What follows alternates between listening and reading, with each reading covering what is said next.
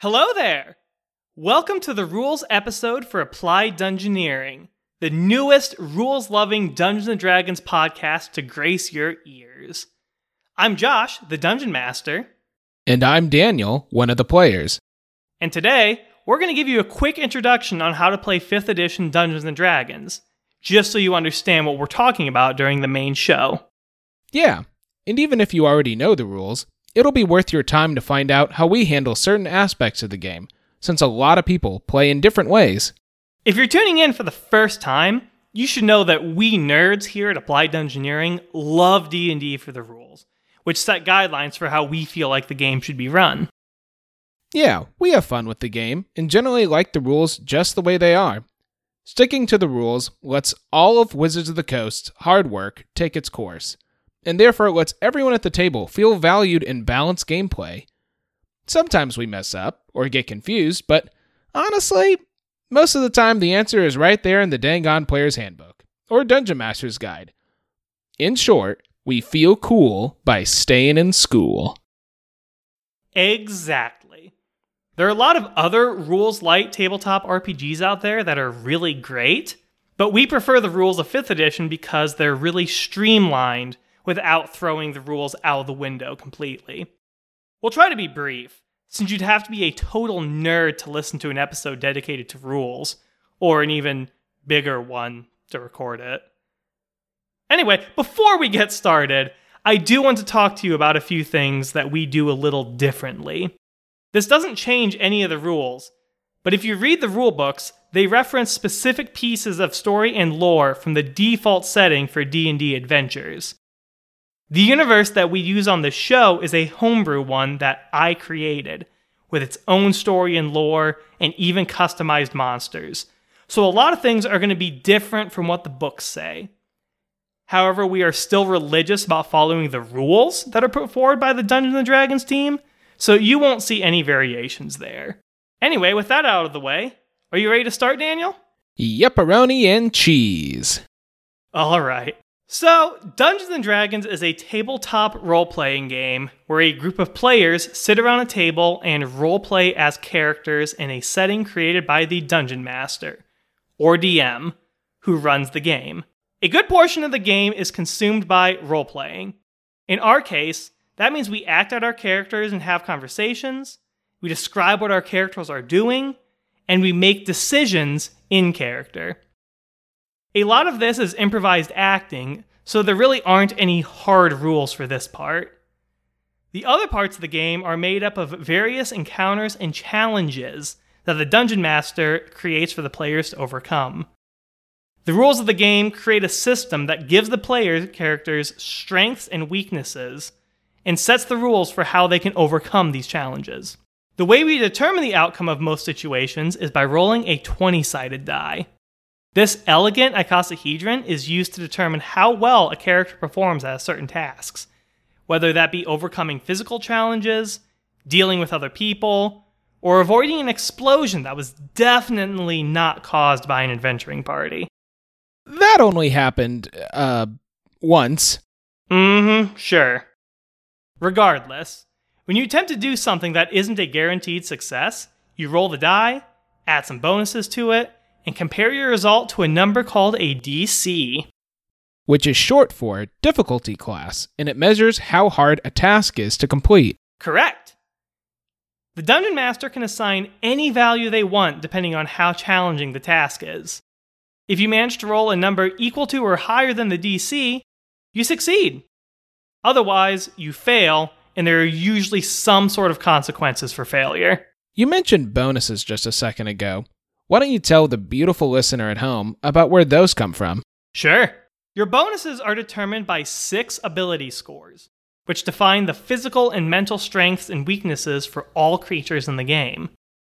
These scores are strength, dexterity, constitution, wisdom, intelligence, and charisma. Depending on how high or low your score is, you may get to add a bonus to the roll, or you may take a penalty. And let's not forget about skills and proficiency. There are also skills attached to the ability scores that are used in more specific circumstances. For example, you add your dexterity bonus to rolls made using the acrobatics skill, and also when using the stealth skill. And then proficiency is a modifier that you tack onto a particular skill that you are, well, proficient in. It means you're an expert. So when you're proficient with a skill, you also get to add another bonus based on your level. Now, let's look at an example. Let's pretend there's an adventurer named Daniel. Me? No, no, no. Daniel the adventurer, not Daniel the engineer. Oh, okay. Anyway, Daniel the adventurer is walking down the stairs in a dungeon. Normally, he wouldn't have to make any rolls to get to the bottom safely. However, if a goblin dropped a pot of chicken alfredo on the stairs just a little bit ago, Daniel would need to make a dexterity check with the acrobatics skill to avoid slipping and hurting himself. If he meets or exceeds the DC, it would mean he doesn't fall and get hurt, while a failure would result in injury.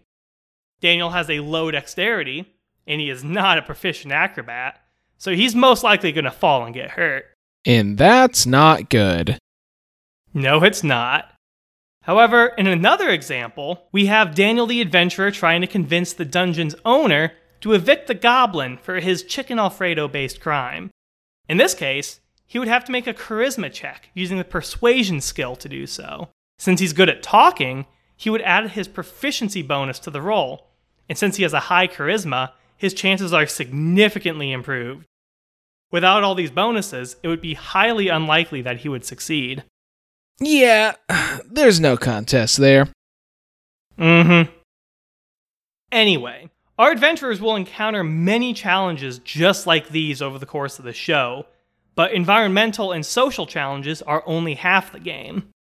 The other half is combat, where you beat up the bad guys. Combat uses a lot of the same things that skill checks do, but it's a little different, mainly in that it's a more defined process with specific steps. A combat starts when one or more persons decide they want to beat the crap out of one or more other persons. To begin, everyone around the table rolls initiative, and the dungeon master rolls initiative for all enemies involved in the encounter. Your initiative is based on your dexterity bonus, just like the skills Josh mentioned earlier, and your initiative roll determines what order you act in for each round of combat, going from highest to lowest. When it's time for someone to act, that means it's their character's turn. The turns are where all the action happens. And where the character deaths happen. We'll get to that. On each person's turn, there's a lot a character can do, but their turn basically boils down to three things a move action, a standard action, and a bonus action. Characters can use all three or none of these on a given turn in any order. A move action lets you move up to your movement speed, which is listed on your character sheet, so that you can close in on or run away from your enemies. Your standard action is used for most major activities, such as attacking with a weapon, casting a spell, or otherwise doing anything major. Finally, the bonus action is circumstantial. It's only used if you have an ability that allows you to use it. Now let's break that down into an example. Let's say we have an adventurer named Josh. Wait, what? No, not Josh the engineer, Josh the adventurer. Oh, gotcha. Okay. Anyway, Josh has a club and wants to hit the goblin that Daniel the adventurer just got evicted as added vigilante justice. In order to do so, he would use his move action to close the distance to the goblin and take a standard action to attack and roll a 20 sided die to determine his chances of hitting a creature's AC, or armor class. Which is just like a DC, but specifically for hitting a creature. Yeah, and just like with skills, you add your character's ability score modifier associated with that weapon to this attack roll, increasing or decreasing it. If you meet or exceed the creature's AC, you roll the weapon dice to deal damage to the target. The goblin then loses hit points equal to the weapon die roll. If it hits zero hit points, it dies or drops unconscious. For this example, we're going to assume it got hit but survived. Josh can take it out next turn if he survives. Oh no, the suspense is killing me. Once Josh is done with his turn, the goblin gets to take its turn. It doesn't have to move, so it can save its move action for later. It can then attack Josh with its short sword, but rolls less than Josh's AC, so nothing happens. However, the sneaky goblin is also holding a poison dagger in its left hand, meaning that it can use its bonus action to attack with the dagger as well. On a hit, Josh takes damage from the dagger and is also poisoned. Now, Josh needs to make a constitution saving throw to avoid being poisoned. A saving throw is like a skill check, but it doesn't use skills and is usually used to overcome harmful effects instead of trying to succeed at a task. Anyway, Josh fails his saving throw and takes all of the poison damage, which brings him to zero and he is dying. Now, a player character going down to zero hit points in combat is different than a dungeon master controlled monster going down. When a player character goes down, they get to make a special kind of saving throw, called a death saving throw, at the end of each of their turns. Our dungeon master really loves those. Yeah, I do, but not when it's a character named after me. A death saving throw does not have any modifiers, it's just a straight roll. For each successful roll, you mark a success, and a failure for each failed roll. On three successes, you stabilize, but on three failures, you bleed out and die right there. Enemies usually don't attack down characters unless they have good reason to. So, in our little example here, the goblin is going to assume that Josh is dead and use the rest of its movement to run away, then end its turn. Well, I really want to save this adventurer, so let's quickly move on. I think I'm going to need your help with this next segment, though, because it's the one that is usually the most confusing for newcomers. Are you talking about all the extra math and stuff? Nope, I'm talking about magic. You know, it's the thing that makes our story a fantasy adventure. Ah, gotcha. Anyway, a lot of classes have the ability to harness magic to cast a variety of named spells, which are outlined in the player's handbook. These spells do anything from putting a creature to sleep, to dealing damage with fire, and even to changing them into a frog. Half of the base classes can cast spells to a varying degree from the get go, but later on in the game, almost every class has the potential to learn magic if they want. Yeah, it's pretty neat. And as characters get stronger, they gain access to higher level spells. Now, spell level does not correspond directly with character level. There's something completely different. For example, a ninth level wizard does not simply cast ninth level spells. It can be a little confusing for new players to keep track of this, which is why there is a nifty table on the wizards page in the player's handbook that tells you what level spells you can cast at each level. In addition, it also tells you how many times you can cast each level of spell, They've organized spellcasting into slots to help keep track of how many spells of each level you have left. They even gave them a really cool and creative name so that you'll never forget about them. Oh, yeah? What'd they call them? Spell slots. Oh, so inspiring. But yeah, your class's page in the player's handbook tells you how many spell slots you have for each spell level, so it's pretty easy to keep track. Josh, do you have a quick example for us? Yes, I do. So the way a spell works is pretty simple. In our example, Daniel the Adventurer finds Josh at the bottom of the stairs, dying from the goblin's attack. He's short on time, so he chooses a first level healing spell from the list of spells he knows. Then, he takes an action and expends one of his two first level spell slots to save his friend. Now, he can only cast one more first level spell from his list until he rests. But I think it was worth it to bring his friend back. And the adventurers continue on deeper into the dungeon, where they will face even deadlier challenges. And get that goblin.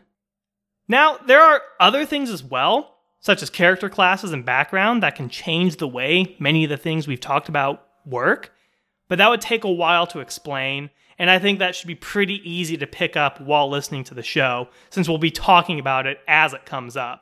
The rules we covered here should be enough to let you know what's going on, but if you want more in depth descriptions, I highly recommend grabbing the free basic rules document off of the Wizards of the Coast website. Anyway, hopefully you didn't fall asleep during that info dump. If you want another quick recap, you can visit our website at applieddungeoneering.com to see our 5e on one page rules reference sheet and to find links to the basic rules for 5th edition. Hope you enjoy the show! Bye! See you in episode one!